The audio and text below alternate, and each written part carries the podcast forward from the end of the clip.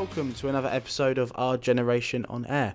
My name is Alex Bullimore, and also going to be joining me on this podcast is fellow Our Generation uh, contributor Ben Summer. But most importantly, we have the fantastic Dom Ball on to talk about his equally brilliant book, From Winning Teams to Broken Dreams the story of six friends' struggle to make it to the Premier League. Of course, this book is all in memory of Spencer McCall, and all author royalties from the sales of that of said book will be going to the charity Sarcoma UK. Uh, so if you feel like you would like to purchase this book once listening to the brilliant interview that Dom did with us, there will be a link to the Amazon page down in the description below. So without further ado, let's get into the interview.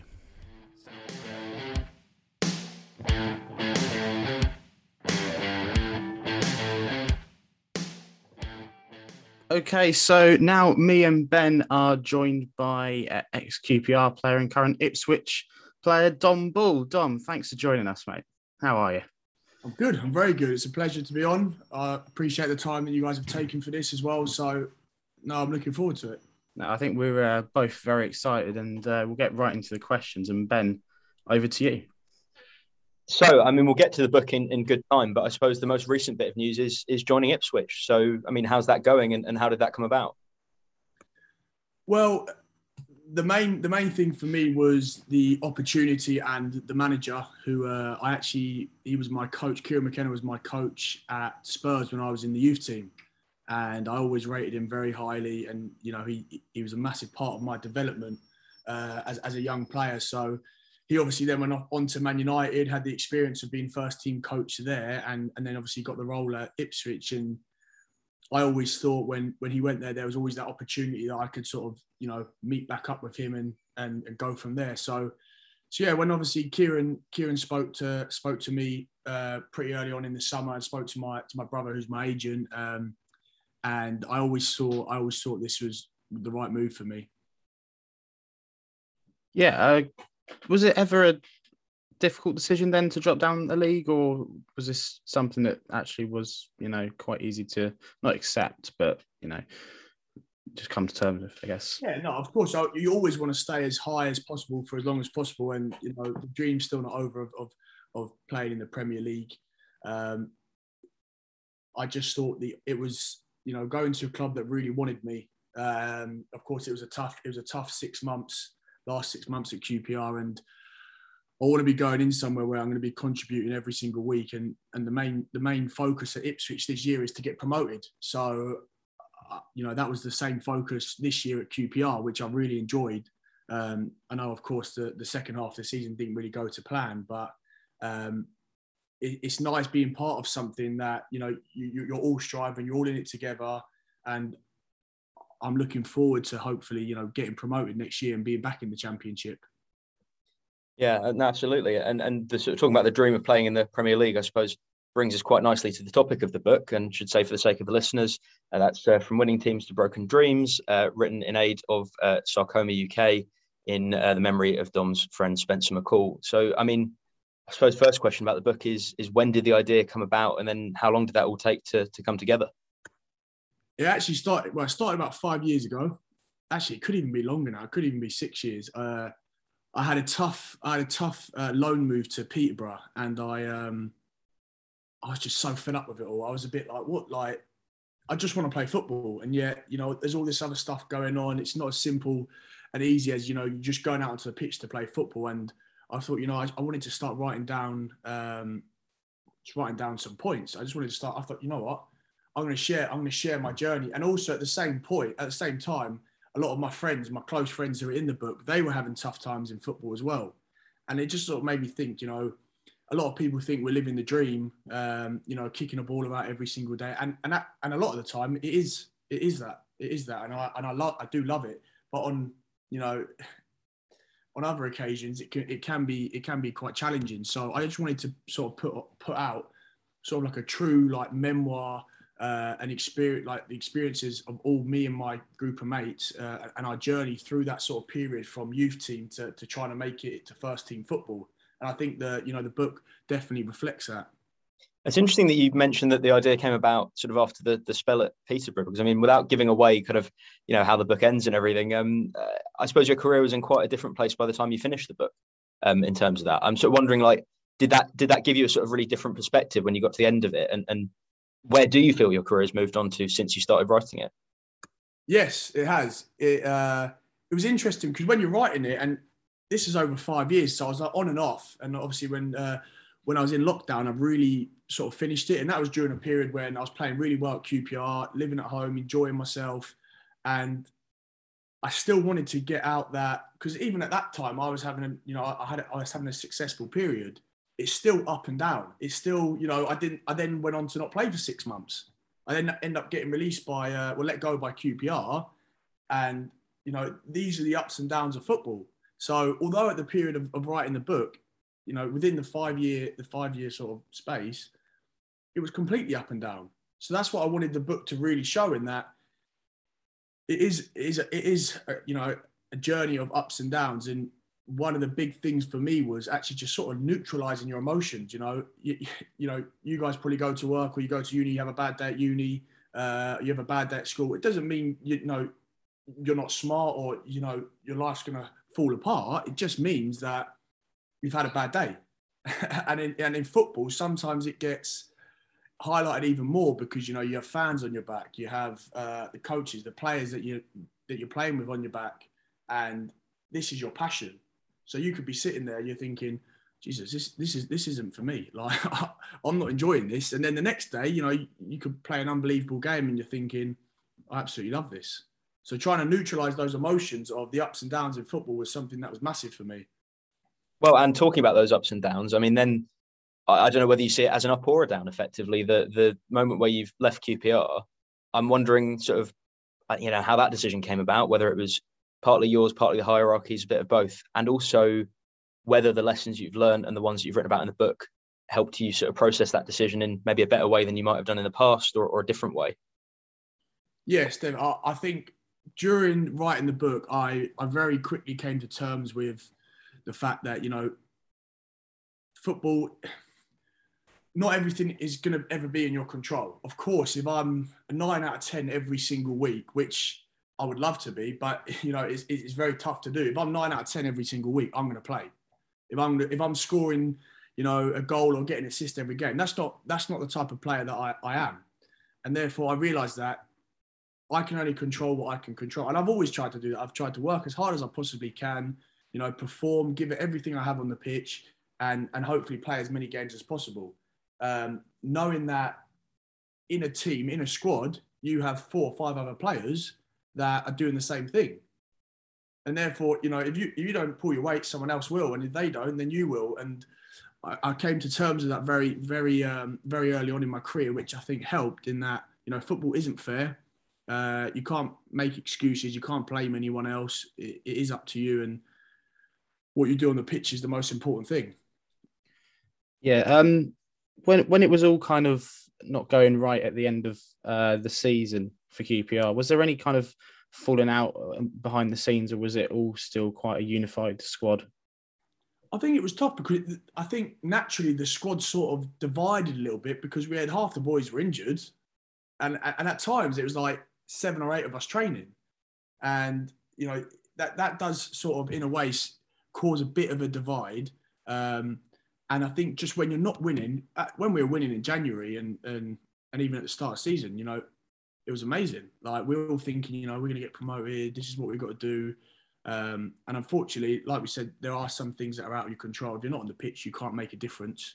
Um, and we just lost it. I don't know. we just the, the, squad was a very good squad. We all got on very well. We are all in it together. We all wanted the same thing, um, and unfortunately, things just we just couldn't put the performances together. We couldn't we couldn't get, get any wins really, um, and it was it was disappointing. It was disappointing, um, but I don't know. There's so much you could probably put it down to uh, that you you could you could list so many things.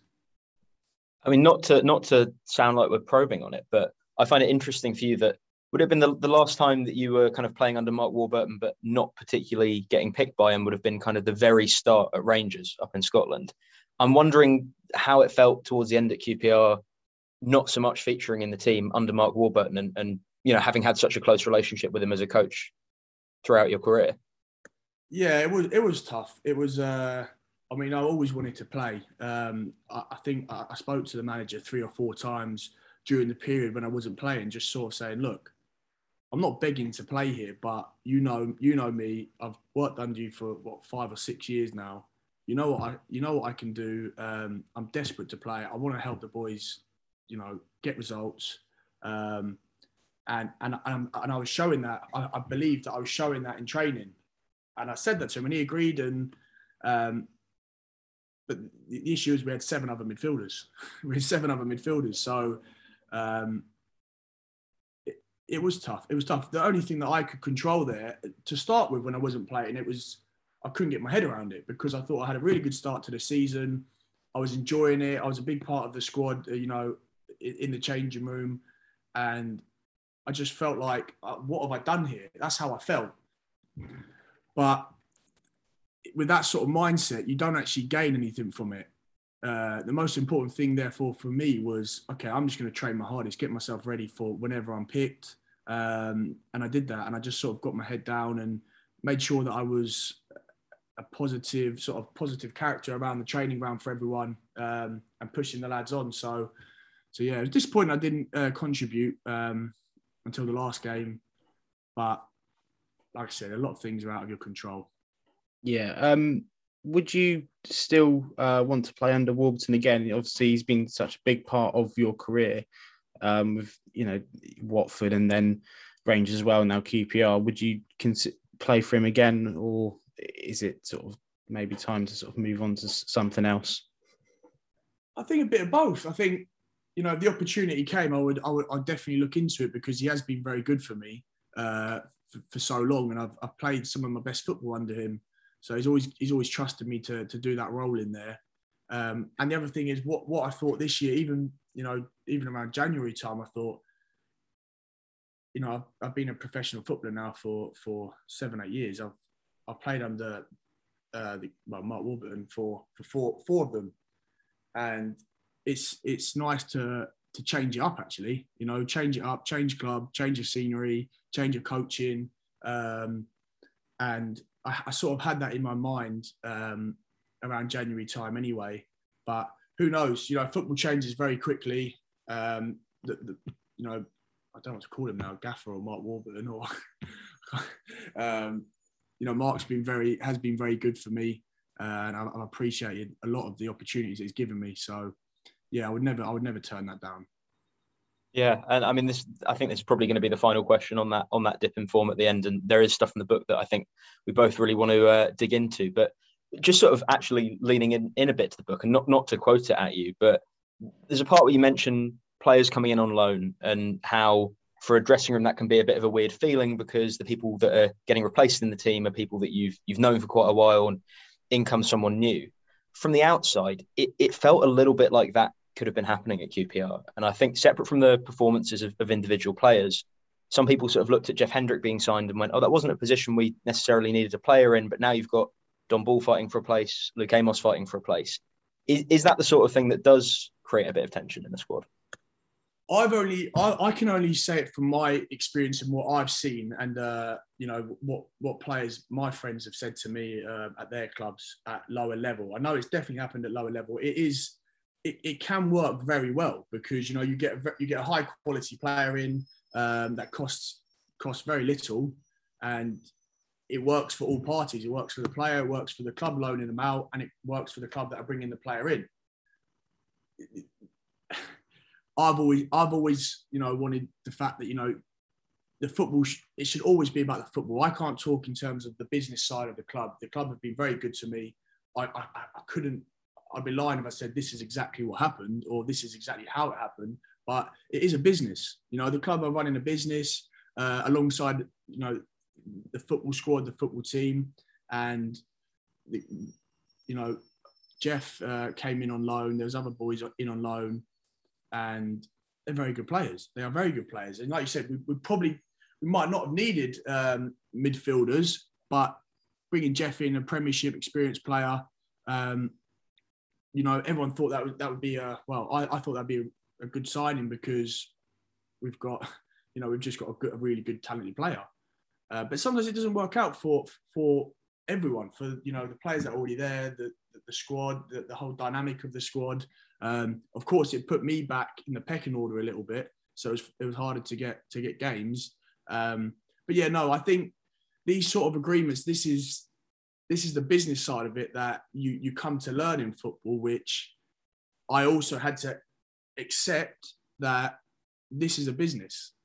So if I do not if I don't hold any value to the club anymore, why would they keep me? Why would they be paying me my wages? Um, what, what, what's the reason? And that happens at uh, you know I talk about that in the book a lot about the other lads. You know, uh, Westy, my close mate, he was done his cruciate and the, the club were going to give him another year, but they thought, what's the point? We've got boys that have just passed him from the younger age group, so he doesn't hold any value to us. He's not going to make it into the first team. So what we doing keeping on to him? And, and that's how ruthless it is. That is how ruthless it is. And you get your head around that, it, it does make things a little bit easier. And I mean, talking about that kind of ruthlessness, I thought it was a really interesting point of the book about how that goes right the way down the ladder to that youth level.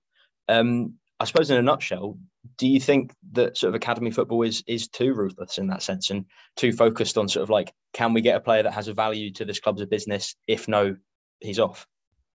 I'm st- I'm still very much on the fence with it because I believe that it has to be ruthless. I also believe that it should be dealt with in a better way. And therefore I, am like because I keep getting asked I keep getting asked a question about like do you think that academies need to do more? And I'm sort of like well if they start you know treating players really nicely and end up having squads of 30 at the age of 21 you know the club is a business. They, they're paying 30 they're paying 30 youngsters that are never going to make it. Unfortunately that is a waste of money. That is actually a waste of money um, but you know these kids and, and and players like myself we are people. Um and i just think maybe is there a is there a better way to do it? So there's no surprises there's no shocks. All the players understand look this is the situation. You're never guaranteed anything. Um and especially as a young player it, it can be very tough you know. I, I don't i think just the, how it's done can be improved but i also do think that it needs to be ruthless because if young players aren't prepared for first team football and, and what is required to do that, then you won't last very long. Um, you you know these parts of the book where you talk about um, like the the interviews with your coaches when you're about to be released them, they seem so um, well brutal to be honest. Uh, especially the one with, at Tottenham without your parents. I couldn't imagine sitting there going through that. Um, is, do you think there is any way that these situations can be made a little bit easier, or is it just an an unfortunate necessity that you're just, you're upsetting yeah. people, so it's not never going to be nice, is it? I don't think it's ever going to be nice because this is, as a young player, this is your dream. So getting told that you're not at Spurs, I was actually like devastated, and I'd still been offered a contract. I'd been offered a third year scholar, but in my head, my whole life was based on I want to be a professional footballer. I want to get that first professional contract.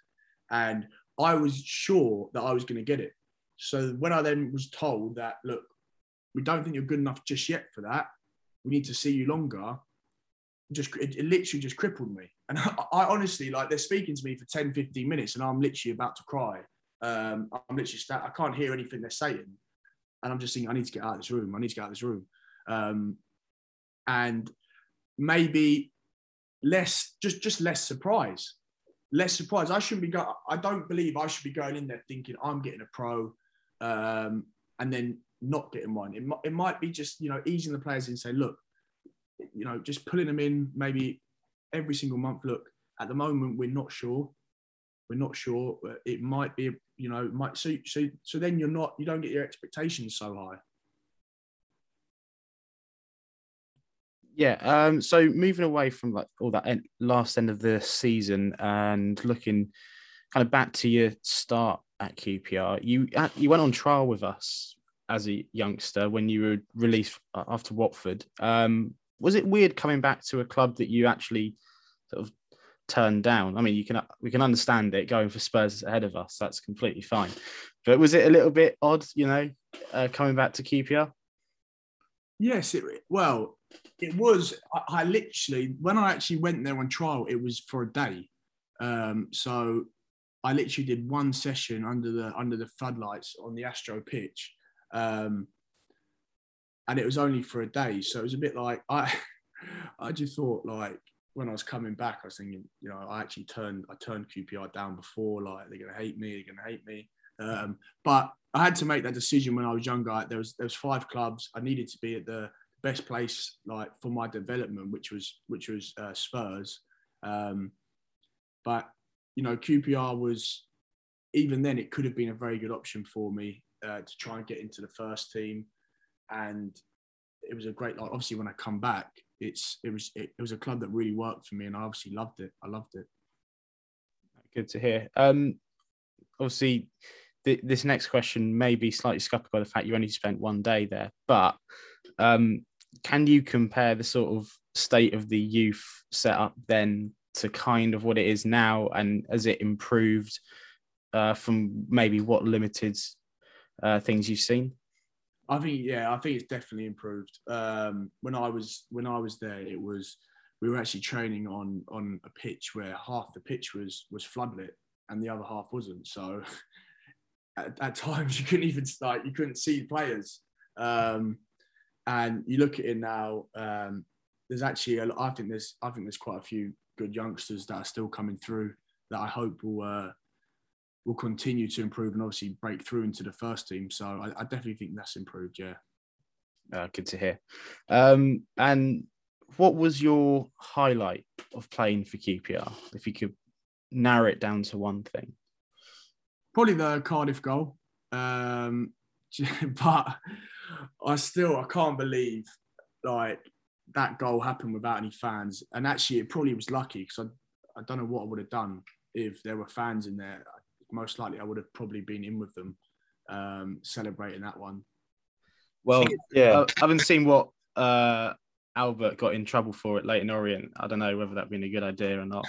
Um, but you know, we'll indulge you a little bit. You, you, can talk us through the goal if you want to. Like, you know, what it's last last knockings of a game. You know, I don't. We weren't exactly in great form at the time, were we? So, no. you know, it was. And again, like you know, fans not being there, I know for, for myself, it was you know seeing it, it was fantastic. It was a real good moment. So, talk us through it if you could. I uh, yeah, so we actually I was obviously on the bench, um, and the the lads were were actually first half were unbelievable. 2 0, I think we are 2 0 up. The boys, because we weren't in good form, it was like, okay, this has kick started us. You know, we've gone 2 0 up. Uh, we're actually playing really well, fluid football. We could be more up. And actually, at half time, we're sort of saying we're gutted that we're not 3 or 4 0 up. And then, uh, like Cardiff do, sometimes, you know, they just start sort of bullying and being very direct, getting the ball in, in the box. And they got back to 2 all. And you know, I've come on, I think I came on for about five minutes and I actually got put in a bit more of an attacking position to sort of stop, sort of stop the, their number four playing. And the ball went up. I think, I can't remember, was it Lyndon who just played it off to me? I just took a touch and I just thought, I, I sort of seen the goal and I thought, this is my left foot. I actually don't, I prefer shooting on my left foot um, for some reason. I don't know why. And I just thought, I'm just going to smash this. Um, and I luckily got well, I got a nice little bounce, so I was able just to sort of get through the ball and get a little up and down um, over the keeper. And I knew as soon as I hit it, it was a goal, and I just started sprinting and just kept running and running. And uh, it was amazing because it was literally a last minute goal to get the three points, um, which makes it extra special. Yeah, I mean that sort of you talking about it brings back that memory of of I remember how sort of surprising it was that we had gone 2 0 up in that amount of time and the sort of devastation. I mean, I'm just looking through the order of the match and I hadn't realised that you came on just before the the second penalty. In my head, that had, that had been after. But I suppose just the idea that I remember fans on Twitter sort of looking at it and going, oh, we've just brought on a defensive player and now we've got to find a way back into it. And we've maybe accidentally worked into, into a two all. And then that happens. Like, Yeah, I do. Remember. Actually, I was on earlier, wasn't I? Yeah. So they scored the sec. I came on. They scored the penalty, and then I scored the goal last minute. Yeah. Yeah, five yeah. minutes after, which is I, I, remember that feeling in that five minutes of, of sort of people going, "Oh, we're set up too defensively here to win it," and and with with the with the absolute like utmost respect, I don't think that was the, the sort of super sub they saw bringing that goal into it, but it was it was what a moment that was. Um, so moving away from you that, get some great commentary as well from Nick London, don't you? To say as much as the fans weren't there, like that was for us, that was the next best thing. Was was yeah. I remember with Nick London there was a delay. He sort of hadn't really realised what had happened, and he sort of yeah. goes, "Ah, Dom Ball's, done it!" Like it, which just yeah, that was brilliant. Anyway, we're indulging ourselves too much in this. Sort of again, moving moving back to the book now. Um, you talk a lot about the Premier League dream, right? And that is the dream for for pretty much all all kids. And, and you've mentioned that that dream is is not one that's over for you now. But looking at the stories of your friends finding a lot of satisfaction, a lot of happiness playing in League Two, on loan in the AFL, playing in non-league, do you think do you think we oversell the Premier League dream? Do you think kids should be brought up thinking, "No, I'd love to play in League One, I'd love to play in the Championship," or is that not realistic? I think that's the point that I. Uh, it's so hard because as a youngster, you know, when you're messing around with your mates, you're not wearing, you know, you're not wearing a League One jersey or some well some people, but you're always wearing like you know you're wearing Man United. I, everything for me was Man United. Man United. This even like Real Madrid, Barcelona, um, and when you actually come into the football academy, that is it. It's, it's you're doing this to play in the Premier League. But you look at the Premier League now to actually make it to make it in there is it's it really is nearly impossible like the figures and the data actually shows it is, ne- it is nearly impossible. Um, so for the boys that have done it, they they deserve to be there. You know, the one that I refer to um, a lot is Harry Winks. I was very close to him at Spurs, and he just had this sort of mentality where he was never sort of happy with what he was where he was at. He was never sort of happy, um, and you could say a little bit moany, but for the good for good reasons, as in like I, I want to be up there. This is what I've got to do. And he was so single-minded. Like uh, Harry Kane was the same. Literally, that was it. I'm getting there, and that is it. Nothing else matters. And credit to them for for actually you know going and doing it. Um, but to, to to get there, I don't like like I say in the book. If someone said to me, "You're gonna have a career in the Championship League One," I would have been like, you know, really, like is that what I'm doing all this for? And then, you know, you sort of, as you grow older, you realize how hard it is, how good players are in the Championship and League One, League Two, um, how competitive it is. Um, and, you know, you realize it's still football. And for me, it is just about enjoying it and where I'm going to enjoy it most. I really enjoyed, I really enjoyed QPR. It was perfect. I really wish we got promoted um, because then that would have been that could have been the dream, yeah. Um, but yeah, it's not over. I'm still only 26. I've still got another, hopefully, another 10 years to look after myself.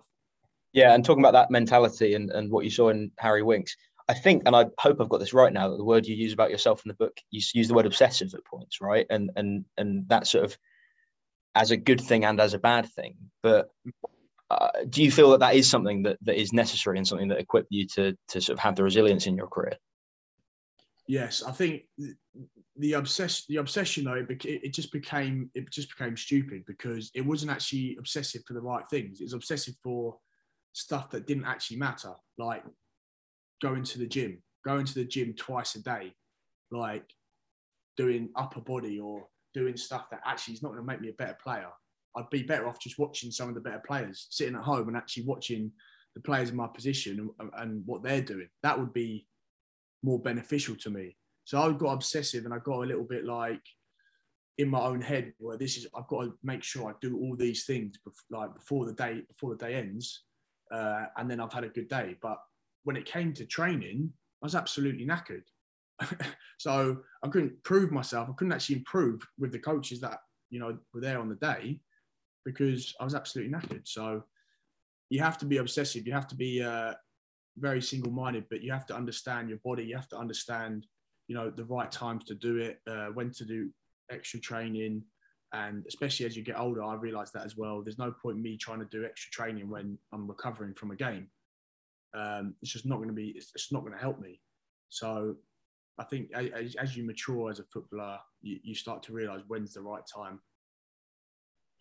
Um, in the book, you mentioned uh, how great your dad was, and it gets securing your trials after losing out at Watford. This seems quite like a unique thing to have in your corner, having a parent that could do something like that for you. Um, could you sort of elaborate on how important it was having him doing that sort of thing and not necessarily relying on clubs to go and find you new trials? Yeah, it was massive. Um, I, was lucky that my older brother was was playing. So he had been at sort of he'd done a little bit Ipswich, a bit in Norwich. He'd obviously he was playing for Northern Ireland. Um, so my dad obviously had been taken back to these sessions, meeting, um, talking to a lot of these. Co- at that age, just uh, the coaches are still going to be talking to parents. So it, my dad obviously built relationships with these with uh, these coaches and just meeting them. For example, the guy that uh, scouted me at Watford, Bob Harper, he actually went on to um, Spurs. So he'd stayed in contact, and he was the one that actually got me the trial at um, at Spurs. And that's the thing; it's it's he's given me a massive opportunity because he's always opened the he's, he's allowed the door to be open for me, and it's about it was always about me going in there and then taking the opportunity. So very grateful for um, for that. I was very lucky to have someone that you know had those relationships with people in football because it does matter. It does matter. Um, and yeah, and then I, I once I my you know once your foot's in the door, it, it is completely up to you. Um, and now my brother, my older brother's sort of taken that role on now, so he's actually become um, he's become an agent, and it's nice to have someone that you really trust um, and you can rely on to do that role because it is it is something that is very important, and that's why I was I was very pleased to be going Ipswich because Matt had been having those discussions with Ipswich and he was very taken back by the opportunity as well. So Okay. Um, keeping actually the topic on your brother, and you mentioned in the book the introduction of the under 23, under 19 leagues, um, which were kind of detrimental to his uh, progression at Norwich, and then eventually sort of was the start, I guess, of how you describe it, of him falling out of love with the game and then eventually stopping playing. Um, and obviously, you know, with the way that QPR were going on Warburton, there was a lot of emphasis on bringing the youth players through. And I always kind of remember him sort of like going on about milestones about how many how many play, games and players played, and when they reach 100 appearances, it's like very important and everything like that. Do you think that these under 23s, 19 leagues that they got set up in the sort of Premier League uh, youth systems, do you think they're actually like fit for purpose, or is this um, are they not really worthwhile? I, think they can be for players that have not yet fully developed. It gives. Uh, if my brother had a 23s or even an under 20s league, it's likely that he would still be playing because he went from 17 years old to getting thrown straight into a first team where most boys at 17 aren't ready. And he was captain at Norwich, you know, he was he'd been on the bench for the first team, but when he went in there um, completely, he, wasn't going to be he wasn't going to be playing every week. So he literally had no games. He didn't have a game schedule. He uh, he might have got like a reserve game every three four weeks. Whereas now with the reserve schedule or the under 23s or the B teams um, schedule, there is a game every at least every 10 days. So boys are still developing. For Matt, his development just completely stopped. And he was getting sort of shifted from first team training to under 18s to first team. He was getting weekends off uh, and he, he, he probably only played about eight or nine games that whole season, um, which isn't good at that age, especially when you're trying to develop and trying to become a first team player. Um, I think it was, and obviously out of our family, he was the first one to experience it. So a lot of the things that he went through, I've I've learned from as well, um, which is why which is why the book was so important because a lot of people don't know what they're getting themselves into. Um, and you could just be very taken back by oh, oh well what do i do? I, I don't have a clue what i have got to do here. And that's why i wanted to share the story of all of us including my brothers uh, because i hope i hope that it would help. Yeah and and talking about you know all the stories included in the book and, and obviously spencer's being one of the kind of really really emotional ones. If you don't mind talking about it, and, and let me know if you do, and we can we can cut this. But you know, the part where you mentioned having to carry the coffin at his funeral and then play against Millwall the next day.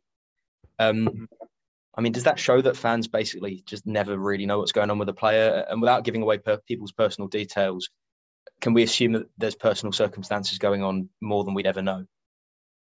Yeah, definitely. Um, for me, that fr- obviously for me that Friday, it was um, probably it, yeah probably the hardest day of my life. Um, and but the relationship I had with Spencer was very like it was very he loved football, but we it was very black. We were very black and white of each other, and it was he always wanted me to do so well, and and we both loved football, and all he would have wanted me to do was make sure I played and played hard in that that that game against Millwall. So um, it was really tough. I'm actually not even. I'm, I'm actually not. It's the first time I've actually thought about like that day, um, and it was. You know, it was. It was really difficult, but going out to you know the start of the season, every game I was playing, I'm I'm I'm playing for him. I, I, will continue to play for him, and I always think about him just before I'm going out on the pitch. Um, just gives me that little that little push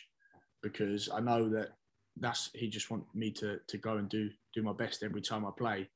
Um, but it's true. It is. It's the it's the whole thing about you know players are still people. Um, that's what I've always pushed for in terms of you know treatment from from fans from from staff from um, from coaches and vice versa as well. The players treating the players and how we treat those groups as well is important. There always has to be that that mutual respect um, and that's that's where it can be difficult when that breaks down.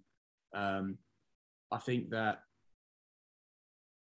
player to player it's it's been very like during during you know the last three years of QPR, there's always personal things going on uh, with family, with them, with each other, and uh, people are being a lot more open now, which is good, which is good. And out of everyone, you know, the support that I got that period, because I was off training for a little bit, the support I got from all the lads was was incredible. And you know, when I come back in, it's it was it, it was good because it sort of everyone just wanted to sort of lift my spirits and especially before the first game of the season, that was that was important.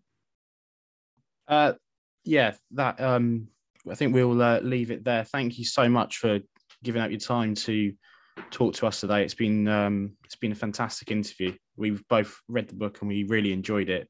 I think uh, Ben would agree uh, that it just the book seems re- it's really worthwhile. I really enjoyed it. A lot of footballers' books they're sort of vanity projects, just saying how great their lives are. But this is a book of real meaning and purpose. So I think um, yeah, it was a really good read. Um, I'm happy you enjoyed it, and I, I, like I said, I hope. Well, I hope it makes a difference. It's uh, it's been selling pretty well at the moment. So my aim was to sell a thousand books, and um, we got over we, we got over that line a couple of weeks ago. So I think we're selling uh, every day now. I think minimum of ten copies a day. So we can continue to do that. There's still a few bits I need to do. I want to try and get involved with the PFA uh, mm-hmm. sort of see if they can try and promote it as well because I do think there are a lot of good there are a lot of um, there are a lot of parts of the book which can would hopefully can change certain things and make people more aware. Yep, and if people are interested in purchasing it, where can they get it from? On Amazon. It's on my uh, Twitter and Instagram bio, but it's yeah. If you just put the name, if obviously you put the the title of the book into Amazon, it will come up. Um, and and yeah, it's pretty simple actually. I will make sure there's a link in the uh, podcast description as well if anyone does want to go there and purchase it. So Dom, thanks so much again for talking to us. Um, oh, yeah, yeah. Just just to say like quickly before we end it, you know, not to not to make this sort of too kind of much of a love in, but like the, the the impression that you've left with pretty much all the QPR fans is is a positive one, right? And is of a really dependable player. So I think just a, a thanks if this is one of the final interviews you do for a QPR, you know, website. Uh, so thanks from all of us, basically. Making me emotional. Stop. I think we'll leave it there anyway before I, I start going over the top with it. Anyway, no, thank you very much. And uh, thank thanks a lot, guys, and, and maybe I'll see you down at the stadium. Um, yeah. I'll still be a massive fan. So, cheers. Nice. Catch you there, guys. Thank you.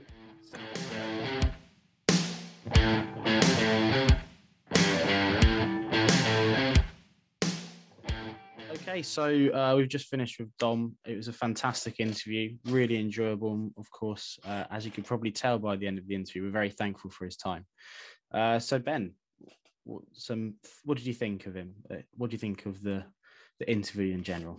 Yeah, no, it was, it was a good one. I thought. Obviously, it's it's weird for us, like for a bit of transparency on this. We we we had his contact details and we got in touch with him for an interview, and then he signed for Ipswich, and we were sort of messaging each other, going, "Ah, fair enough. We're not going to get that interview then. That makes sense. He's not going to want to talk to us. And he still did. So credit to him for that. And, and I thought it was, yeah, it was interesting to hear. I think, I think one day we'll find out exactly what happened at the end of that last season, but it will be in, a, in a, another book, another player's autobiography. I'm betting Charlie Austin, maybe. Um, but uh, I, I, think that's pretty likely. Um, but no, it was good and, and good to hear about the, um, you know, the, the sort of youth systems that he went through and the experience of that should probably say at this point about the book. Um, so just sort of paraphrasing from the dedication uh, at the front of the book, really. Um, it's in the memory of uh, his friend Spencer McCall, who's one of six guys uh, mentioned in the book, featured in the book. Um, all the author royalties will go to Sarcoma UK, which is a national charity uh, funding vital research and offering support for anyone affected by sarcoma cancer, um, which was what ultimately took Spencer McCall's life. And that is available uh, on Amazon. Uh, you can get it on. Uh, you can get the book on Dom Ball's Twitter page. All the links are there. So uh, definitely give that one a look. Yeah, uh, and as we said, like it's a a book with purpose. It's a poignant book right at the end as well. There's a very uh, obvious reasons. there's a very poignant chapter right at the end that um, you know after talking just about youth football basically for the whole book it really sort of doesn't catch you off guard but it's you know there's going to be a mention of Spencer uh, and the illness that unfortunately took his life eventually, um, and it really does. It, it, blew me away a little bit at the end there, and you know I say in the interview to Dom that it's a book with purpose and it's not just a sort of typical footballer's book, and he, I think he can be very proud of what he's done, can't he? Yeah, definitely. And um, you know, I, I tried to avoid kind of quoting too much from the book in the interview, just to to not spoil, you know, some of the, the stories in there. But there's some good stuff in there, and there's one of one of like a couple of my favorite like anecdotes about football are in there. So it's it's it's definitely a good one. And uh, I'm going to embark on reading Nedum Onuoha's book yet, and we'll report back on that one as well. Next, Ian. So is this like a QPR footballers book club? I think it may become one. Um, but as I've said, we've got to wait for the Charlie Austin autobiography because um, he's made it a very big point of saying he's not retiring yet. So maybe not for a few years. Okay. Well, uh, whilst we wait for Charlie Austin's eagerly anticipated autobiography that probably doesn't even exist yet, uh, you can read some very good articles on the Our Generation website. Uh, one by myself. You know, don't, I don't want to drop blow my own trumpet too much, but yeah, yeah. Three players that could have a very important season ahead of them for QPR, and then also one that you probably have seen already or read already. But if you haven't, do give it a read. Uh, our mates, uh, Micah Chudley and Dan Lambert, have done a fantastic in depth dive into what we can expect from Michael Beale this season. And if that isn't enough from you, you are listening to this podcast already. Why aren't you listening to our other two podcasts that we've already brought out this season? Another one, instant reaction to uh, Michael Beale's appointment, featuring myself and Ben and Micah as well. And then last week we had a chat with uh, Cole Petham from the Hulkcast and Aston Villa podcast to get their view on Michael Beale and what they thought of the whole situation. Another fantastic interview that we did last week. So that can all be found on the Our Generation website, on Spotify, on Apple Podcasts. There's links to it on my Twitter, which is at Alex Bullimore3. Uh, ben also has links to many stuff on his Twitter, which is uh, at BM underscore summer, I think. Uh, with that, I think I think you've got that right. Um, and yeah, we've we keep on saying that we don't want to do too much before the season, but if we keep on getting interviews with f- former QPR players or current QPR players for that matter, we'll be doing uh, interviews right up until the start of the season.